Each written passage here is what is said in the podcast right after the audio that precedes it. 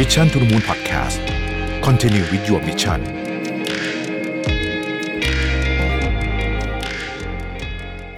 สวัสดีครับยินดีต้อนรับเข้าสู่ Mission to the Moon Podcast ซีรีส์พิเศษ เอส เอ็ม อี Wins Beside Your Win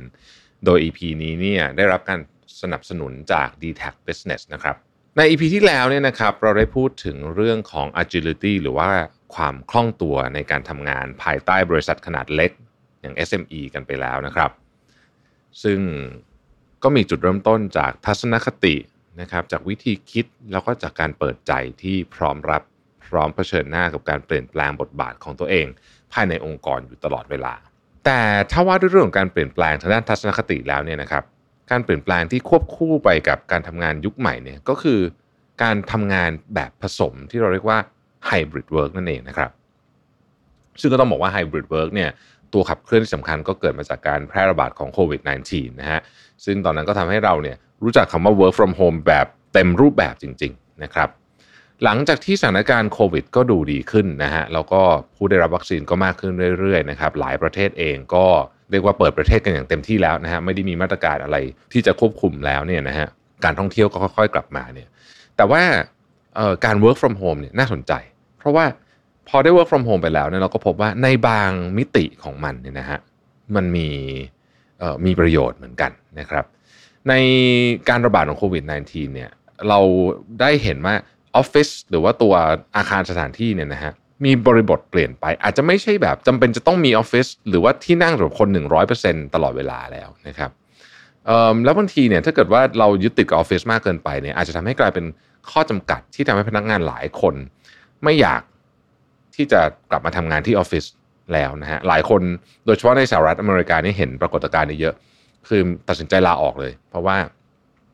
ไม่อยากกลับมาทำงานที่ออฟฟิศแล้วหลังจากที่พอสถานการณ์มันเริ่มดีขึ้นเนี่ยนะครับผลสรุปจาก envoy เนี่ยเป็นบริษัทซอฟต์แวร์สำหรับทำงานใช้ในที่ทำงานที่ดังมากเนี่ยนะฮะเขาก็ไปสำรวจคนที่เป็นเรียกว่าเป็นมนุษย์เงินเดือนชาวสหรัฐอเมริกาจำนวน หนึ่งพัน คนนะครับเกี่ยวกับการทำงานในยุคหลังโควิด สิบเก้า เขาพบว่ากว่า หกสิบหกเปอร์เซ็นต์ เนี่ยกังวลใจที่จะกลับไปทำงานที่สำนักงานเดิมนะครับและถ้าเกิดเป็นพนักงานที่เป็นชาว African American เนี่ยนะฮะความกังวลใจจะเพิ่มขึ้นเป็น แปดสิบหกเปอร์เซ็นต์ เลยทีเดียวนอกจากนี้เนี่ยเมื่อพูดถึงการกลับเข้าไปทำงานในสำนักงานแบบ หนึ่งร้อยเปอร์เซ็นต์ โดยไม่มีความยืดหยุ่นเลยเนี่ยนะฮะผู้ตอบแบบสอบถาม สองในห้ายอมรับว่า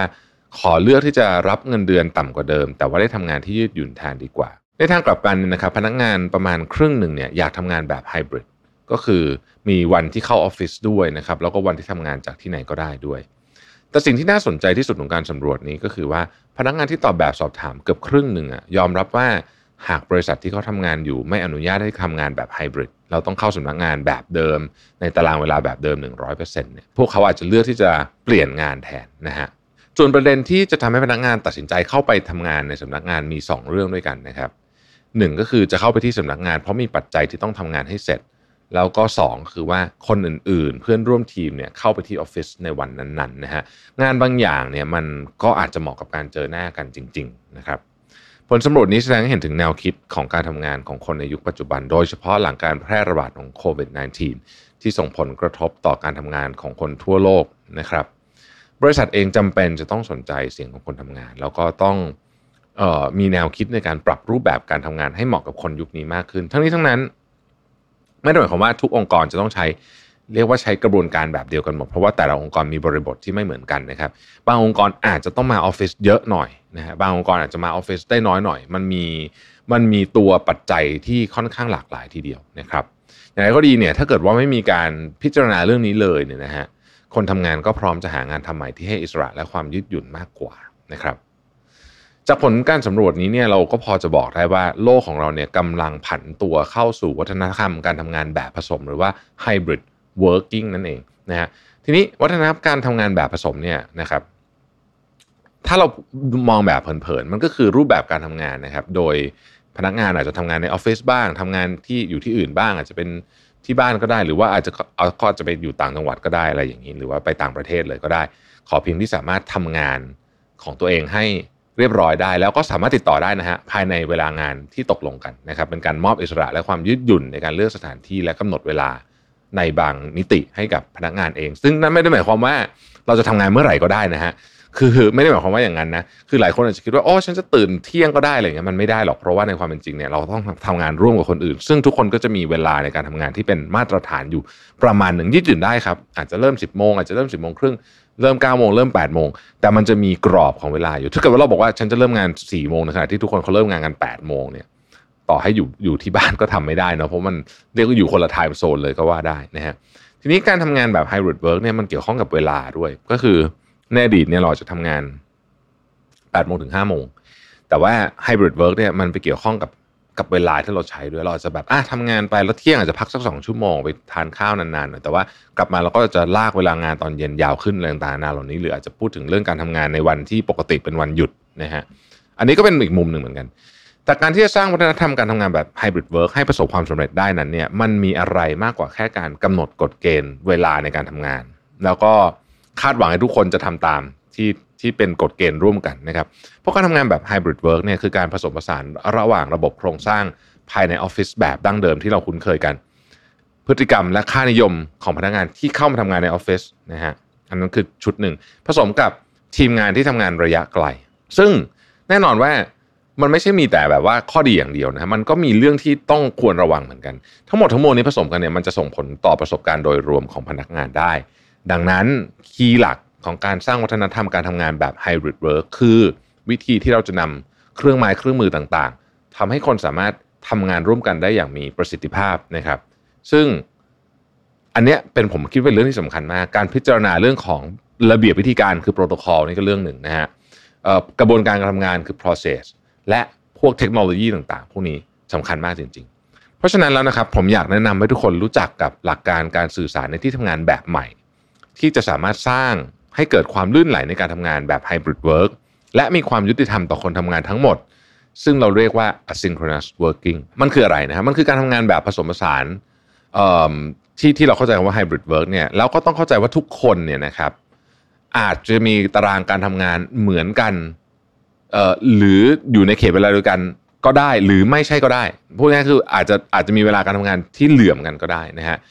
แล้วก็เป็นการที่เราสามารถเพิ่มประสิทธิภาพการทำงานได้นะครับ asynchronous แปลว่าไม่จำเป็นต้องทำทุกอย่างพร้อมกันนะครับให้นึกภาพแบบนี้นะเวลาเราประชุมกันสมมุติเราประชุมผ่านออนไลน์นะฮะบางอย่างเนี่ยคนบางอย่างบางคนต้องอยู่ตั้งแต่ต้นนะฮะอาจจะมีสามคนต้องอยู่ตั้งแต่ต้นนะครับพอผ่านไปสามสิบนาทีต้องมีคนที่สี่ที่ห้ามาแล้วคนที่หนึ่งที่สองออกไปได้อย่างเงี้ยนะฮะซึ่งโดยปกติแล้วเนี่ยเราอาจจะไม่ค่อยได้ทำแบบนั้นถ้าเกิดว่าเราอยู่ที่ออฟฟิศนะครับเอ่อ asynchronous working เนี่ยนะครับเป็นวิธีการที่ปรับระบบการทำงานให้เหมาะสมเป็นศิลปะการสื่อสารการออกแบบวิธีการทำงานแบบหนึ่งนะครับโดยไม่จำเป็นต้องบังคับให้พนักงานเนี่ยนะฮะที่อาจจะอยู่ในโปรเจกต์เดียวกันนะฮะต้องเข้าทำงานในเวลาเดียวกันหรือแม้แต่เข้าประชุมในเวลาเดียวกันนะฮะซึ่งเราก็สามารถปรับตารางให้เหมาะสมกับแต่ละคนได้การทำงานแบบ asynchronous working เนี่ยมันตรงกันข้ามกับการทำงานแบบ synchronous ที่ปกติแล้วเนี่ยเราจะคล้ายๆกับให้พนักงานทุกคนต้องสแตนด์บายเพื่อสื่อสารและตอบคำถามเรื่องงานภายในทันทีทันใดแต่การทำงานแบบ asynchronous เนี่ยไม่จำเป็นต้องสแตนด์บาย หนึ่งร้อยเปอร์เซ็นต์ นะครับแต่สามารถกลับมาตอบเรื่องงานหรือทำงานของตัวเองใน time frame ที่เรากำหนดได้นะฮะซึ่งมันก็จะเพิ่มความยืดหยุ่นได้แต่อย่างที่บอกนะฮะมันก็จะมีมันก็จะมีลิมิตของมันอยู่เหมือนกันนะไม่ใช่ว่าเราจะทำเมื่อไหร่ก็ได้เพราะว่าแน่นอนอันนั้นมันก็จะมันก็จะไม่ไม่ไม่มีจุดที่ที่ร่วมกันกับคนอื่นเลยนะครับอย่างก็ดีการทำงานแบบ synchronous เนี่ยช่วยเรื่องของสุขภาพจิตมากๆนะฮะมีงานสำรวจหลายอันที่เขาบอกว่าสุขภาพจิตจะดีขึ้นนะครับแต่หลายคนก็อาจจะมีคำถามว่าในเมื่อพนักงานสมมติไม่พร้อมจะทำงานหรือประชุมไปพร้อมๆกันการทำงานแบบ hybrid work จะได้ผลหรือว่าการันตีความร่วมมือของพนักงานที่ไม่อยู่ที่ออฟฟิศได้ยังไงนะฮะอันนี้เป็นเรื่องที่ผู้บริหารหลายคนก็ตั้งคำถามว่าเอ๊ะแล้วเขาจะทำงานจริงหรือเปล่าใช่ไหมเออนี่ก็เป็นคำถามที่หลายคนก็อาจจะสงสัยนะฮะคืออย่างนี้ฮะเราอาจจะต้องคิดว่าถ้าเกิดว่าเราอนุญาตให้พนักงานทำงานที่บ้านนะฮะแต่ว่าเรายังใช้กฎเกณฑ์ของออฟฟิศตลอดเวลานะครับก็คือว่าสมมติสมมตินะสมมติสมมติต้องแบบต้องต้องอยู่หน้ากล้องตลอดเวลาเนี่ยอย่างเงี้ยมันก็อาจจะทำให้คนที่ work from home เนี่ยเครียดหนักกว่าเดิมอีกนะฮะนะครับเราก็อาจจะเกิดอาการที่เรียกว่า Burnout ได้นะฮะทีนี้ถ้าใครทำงาน work from home มาแล้วพ พอสมควรแล้วเนี่ยเราก็จะรู้ว่าการ work from home เนี่ยนะฮะไม่ได้แปลว่าเป็นการทำงานที่สบายกว่าอยู่ที่ออฟฟิศนะฮะนะเพราะว่าจริงๆการทำงานที่บ้านเนี่ยมันก็มีข้อจำกัดอื่นที่ออฟฟิศไม่มีเหมือนกันเช่นสมมติอยู่หลายคนนะเสียงต่างๆนานาพวกนี้นะครับการ work from home เนี่ยนะฮะจะบอกว่าถ้าออกแบบไม่ดีนะครับอาจจะมีโอกาส burnout ได้มากขึ้นด้วยนะฮะคือมันมีบริษัทจัดหางานที่เป็น headhunter ชื่อ Monster เนี่ยเขาบอกว่าสองในสามของคนที่ work from home เนี่ยนะฮะมีอาการ burnout เอ่อไม่ไม่นับรวมถึงการ work from home เนี่ยอาจจะทำให้คล้ายๆกับร่างกายไม่ค่อยดีด้วยเพราะอะไรเพราะว่าอุปกรณ์ส่วนใหญ่จะสู้ที่ออฟฟิศไม่ได้เก้าองเก้าอี้โต๊ะเต๊ะพวกนี้นะฮะแล้วก็เวลางานด้วยบางทีมันลากยาวเกินไปนะครับเพราะฉะนั้นแล้วเนี่ยลองนึกดูว่าถ้าการ work from home มีข้อจำกัดอยู่แล้วแล้วเรายิ่งไปบังคับให้พนักงานเข้าร่วมวิดีโอคอลตลอดเวลาทั้งๆที่เขาไม่ได้อยู่ในสภาพที่พร้อมทำงานหรือมันโอเวอร์โหลดเรื่องเวลาของเขาเนี่ยก็อาจจะทำให้พนักงานคนนั้นไม่สามารถทำงานได้อย่างเต็มประสิทธิภาพแถมไม่สามารถมีส่วนร่วมทั้งกายและใจแบบเต็มที่ด้วยนะฮะเพราะฉะนั้นแล้วเนี่ยปัจจัยสำคัญคือการผสมผสานและหาสมดุลระหว่างการทำงานแบบ asynchronous และ synchronous ให้ได้ลงตัวแต่ว่าการทำงานแบบ synchronous เนี่ยไม่ได้หมายความว่าจะมอบอิสระให้พนักงานที่ทำงานจากทางไกลเนี่ยนะฮะเบียดเบียนพนักงานที่กำลังอยู่ที่ออฟฟิศได้นะครับแต่มันคือการหาพื้นที่ที่จะสร้างความเห็นอกเห็นใจในเพื่อนร่วมงานที่อยู่ในบริษัทเดียวกันนะครับที่อาจจะไม่สามารถเดินทางมาที่ออฟฟิศได้จริงๆและเลือกที่จะไม่ใช้บังคับกฎเกณฑ์ด้านเวลากับคนทำงานทุกคนเหมือนกันคือพยายามหาความยืดหยุ่นนะครับอย่างไรก็ได้ยินเนี่ยการทำงานแบบ asynchronous เนี่ยก็อาจจะไม่ได้สามารถทำได้ทุกบริษัทโดยเฉพาะกับธุรกิจแบบ เอส เอ็ม อี นะครับอย่างไรก็ดีถ้าจะใช้จริงๆเนี่ยเรื่องเทคโนโลยีเป็นเรื่องสำคัญมากนะฮะเทคโนโลยีต่างๆเนี่ยมันจะเข้ามาช่วยทำให้การทำงานแบบนี้นะครับมีโอกาสจะประสบความสำเร็จมากขึ้นและหนึ่งในเครื่องมือที่ ดี ที เอ ซี Business อยากนำเสนอนะครับก็คือ Google Workspace นั่นเองนะครับซึ่งผมเองก็ใช้อยู่เหมือนกันนะครับเป็นเครื่องมือสำหรับการใช้งานภายในองค์กรที่เรียกว่าครบวงจรแบบ one stop service กันเลยทีเดียวนะครับ Google Workspace เนี่ยเป็นหนึ่งในบริการของ Google นะครับที่จะจัดการเรื่องของข้อมูลนะครับทั้งหมดให้อยู่ในคลาวด์นะครับแล้วก็ทำให้เราสามารถเข้าถึงข้อมูลได้ทุกที่ทุกเวลามีประโยชน์มากนะเวลาเราใช้เครื่องมือสมมติสวิตช์จากมือถือไปเป็นแท็บเล็ตไปเป็น พี ซี และที่สำคัญนะครับสมมติว่าคุณโชคร้ายคอมพิวเตอร์หายนะฮะข้อมูลมันอยู่ในคลาวด์เนี่ยก็ไม่เป็นไรคุณก็ไปล็อกอินที่คอมพิวเตอร์เครื่องอื่นได้นะครับการทำงานเป็นทีมจะมีประสิทธิภาพมากขึ้นเพราะคุณทำงานทุกที่ทุกเวลาได้ชุดข้อมูลเหมือนกันหมดนะครับแอปพลิเคชันเนี่ยมีมากถึงสิบแปดแอปพลิเคชันนะครับครอบคลุมหลายๆเรื่องเลยทีเดียวนะครับทำให้ Workspace เนี่ยเป็นเครื่องมือสำคัญอันนึงที่องค์กรระดับโลกหลายที่เลือกใช้นะครับโดยหนึ่งในองค์กรระดับโลกอย่าง Forrester Research เนี่ยที่เป็นผู้นำด้านการทำวิจัยเนี่ยนะครับเขาก็เลือกใช้ Google Workspace เช่นกันนะครับและผลลัพธ์ที่ได้นั้นน่าสนใจมากนะครับเขาพบว่ารายได้ของบริษัทเนี่ยเพิ่มขึ้น หนึ่งจุดห้าเปอร์เซ็นต์ประหยัดเวลาในการทำงานได้ถึงหนึ่งร้อยเจ็ดสิบเอ็ดชั่วโมงต่อ user ต่อปีนะครับลดความเสี่ยงของการถูกล้วงข้อมูลนะฮะได้ถึง เก้าสิบห้าเปอร์เซ็นต์ นะครับเพราะว่าระบบความปลอดภัยของ Google เนี่ยสูงมากนะฮะข้อที่สี่ผมชอบมากเลยลดภาระหน้าที่ให้ ไอ ที support ได้ ยี่สิบเปอร์เซ็นต์ ด้วยนะครับคือคือมันใช้ง่ายอ่ะมัน ไอ ที ก็ไม่ต้องมา support อะไรคุณเยอะมากนะครับแล้วก็ได้รับ อาร์ โอ ไอ ถึง สามร้อยสามสิบเอ็ดเปอร์เซ็นต์ จากการใช้ Google Workspace นะครับนอกจากนี้สำหรับในประเทศไทยในการซื้อ Google Workspace กับ ดี ที เอ ซี Business ก็สามารถทำให้คุณหักภาษีณที่จ่ายได้ด้วยนะครับซึ่งก็ช่วยประหยัดไปได้เยอะทีเดียวนะครับ Google Workspace เองเนี่ยนะครับก็เป็นการรวมแอปพลิเคชันที่เราคุ้นเคยกันดีอยู่แล้วนะฮะเอามาไว้ในที่เดียวนะครับเช่น Gmail นะครับ Calendar นะฮะ Google Drive นะฮะ Google Doc Google Sheet Google Slide นะฮะ Google Meet ต่างๆนานาพวกนี้นะครับและมีอีกหลายอันเลยนะที่ผมไม่ได้พูดถึงเนี่ยนะครับคุณทำงานอยู่จะบ้านจะออฟฟิศคุณก็สามารถที่จะติดต่อกับเพื่อนร่วมงานหรือเข้าถึงข้อมูลที่คุณจะใช้เนี่ยได้อย่างง่ายดายนะครับในทุกอุปกรณ์นะฮะมันเป็นพื้นที่ที่เอาไว้ทำงานร่วมกันนะครับเอาไว้สร้างสรรค์ร่วมกันเอาไว้สื่อสารกันนะครับแล้วก็ collaborate แบบ real time